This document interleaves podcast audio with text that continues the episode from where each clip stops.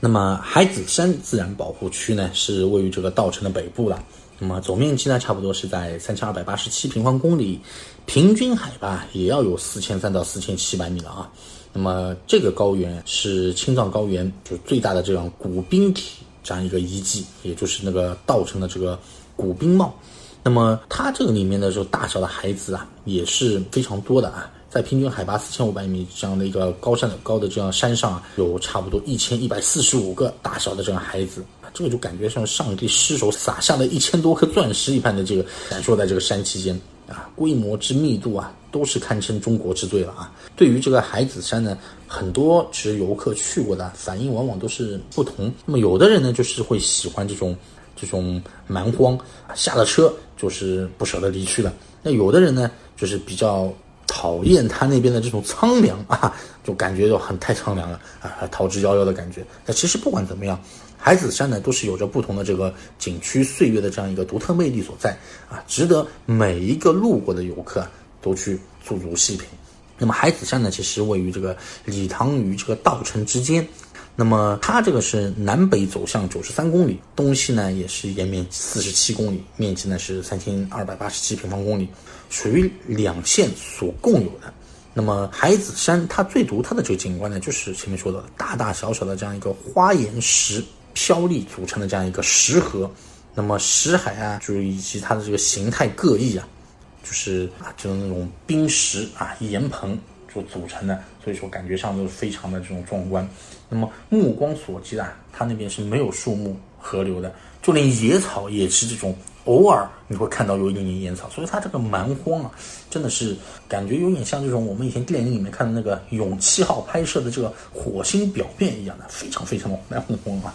那么还有的话就是古冰帽啊，我们说一下古冰帽，其实也是叫做这个古冰盖，这个是其实是什么呢？是第四世纪冰期被这个冰川所长期覆盖所留下来的这样一个遗迹啊。那么稻城的这个古冰帽的这样一个形成呢，主要是得益于咱们这个。青藏高原的这样一个隆起，由于青藏高原的这个强烈隆升啊，并达到了它一定的这个临界高度了，那么高原的季风呢聚集，那么一举改变了北半球大气的这样一个环流啊。我这个说的有点就是相对来说比较那个 哈，就是科普的那种感觉了。它这种说大冰期形成啊，尽管在第四世纪冰期中的这个青藏高原是否有这个大冰覆盖，其实还是被科学。就是现在我科学家们啊，有被否定的，但是并不排除啊，在局部形成的这个冰盖的可能。所以我们看到这个稻城古冰帽就是其中最大的、最经典的这一块了。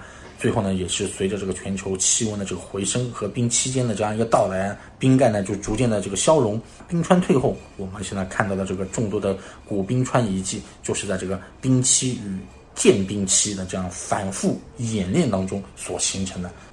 然后我们再来给大家介绍一下呢，就是这个珍珠海。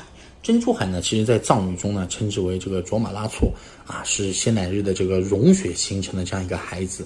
那么面积呢，也是差不多在零点一平方公里。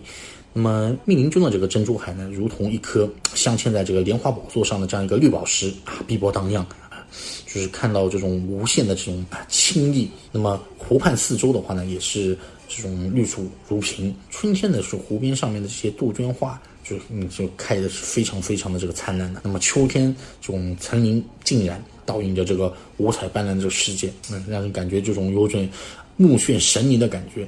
那么珍珠海呢，在藏语当中，前面说到就是那种卓玛拉措嘛。其实卓玛的藏语啊，就是杜母的译音啊，是仙女的意思。所以说呢，卓玛拉措呢，其实又叫做这个杜姆海，就是什么呢？就是译成汉语的话，就是仙女湖。哎，是不是非常美的一个名字？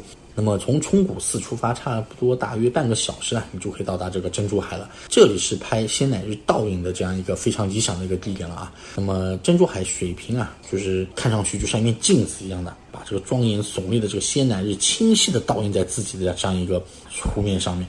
那么经过圣水的洗涤啊，水中的仙乃日啊，更加感觉上看上去就是这种超凡脱俗吧，有一种这种圣洁的这个震撼灵魂的美。如果是摄影爱好者，这个地方绝对是不能错过的。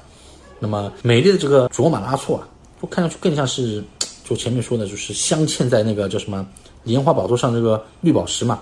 那么其中啊，就是湖中浸着几棵，不知道现在已经是存在了多少世纪的这样一个枯木啊，它这个是没有树皮的这个树干，就是呈这种银白色，其中有一颗前端，哎，它会抬起伸出水面，啊，就是极像一个就是歌游的这样一个银龙在这个上面啊，湖畔呢是密，就是这种茂密的这个参天巨树，也是翠屏如呃翠绿如屏。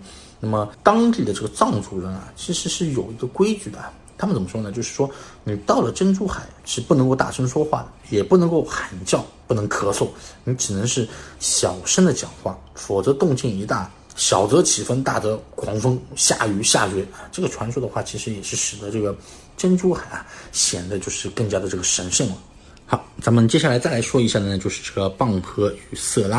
那么蚌河与色拉呢，其实是位于稻城县县城西南侧啊。这个是距离县城差不多有八公里左右，那么分别是稻城县两个乡，因为这个两个乡之间的这个风光比较特殊嘛，那么也是摄影爱好者们在这边来取景的一个绝好的一个地方，所以呢合称为这个蚌河与色拉。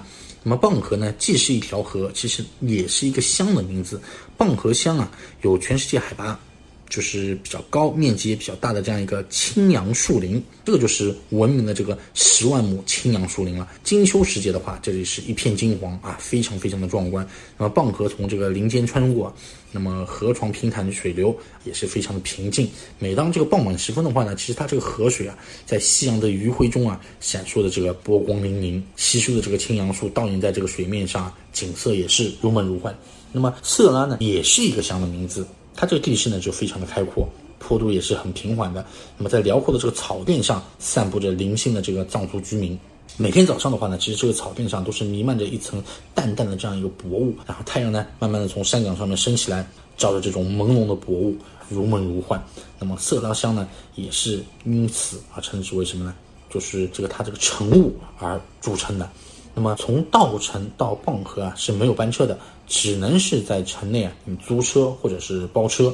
一般的话呢，三十元就可以包车在蚌河与色拉兜一圈了。那么无论是傍晚还是清晨啊，蚌河与色拉都会给你非常清新别致的这样一个感受，也能拍出这种美轮美奂的这样一个照片。再给大家说一个非常漂亮的地方呢，就是红草地了。那么桑堆乡呢，其实是位于这个稻城县的北部。这个距离县城呢二十八公里。那么桑堆啊是典型的这种藏族村在，它这个风景也是非常的秀丽。有名的其实就是那片非常耀眼的这个红草滩，很多人啊都会在此驻足，只为拍摄那一片红的让人沁人心脾的这个红草滩。那么辽阔的牧场上啊一望无边，那么河水呢缓缓流过，啊远处这种起伏的山峦间呢散落着几处居民，这个就是桑堆。那么其实呢在公元一千一百四十四年前啊。一是噶玛巴都宋庆巴，他觉悟游历到此，那么就是赞誉这个我走遍藏区来到此地啊，这里的风景非常的秀美，啊牧草丰茂，六畜兴旺，佛光普照，我呢也愿意在此修建寺庙，成就功德。那么村边呢有一个足球场大小的这样一个湿地，每年的九月到十月初啊，一团团一簇簇的这个水草。被点燃了一样，就红的非常像火一样的啊，吸引了这个川藏线上无数行人的这个一个脚步。这个就是知名的这个红草滩，使得小小的商队啊受到了非常大的这样一个关注啊。那么其实大家要注意一点是什么呢？红草滩呢，其实它的季节性非常强。一般的话，九月底到十月初，大约持续十到十五天左右。所以说有阳光的时候啊，拍摄红草滩是比较好的，色泽呢也会更加绚丽。而且呢，比较有层次感。那雨天雨后天晴的话，效果就是很不错的。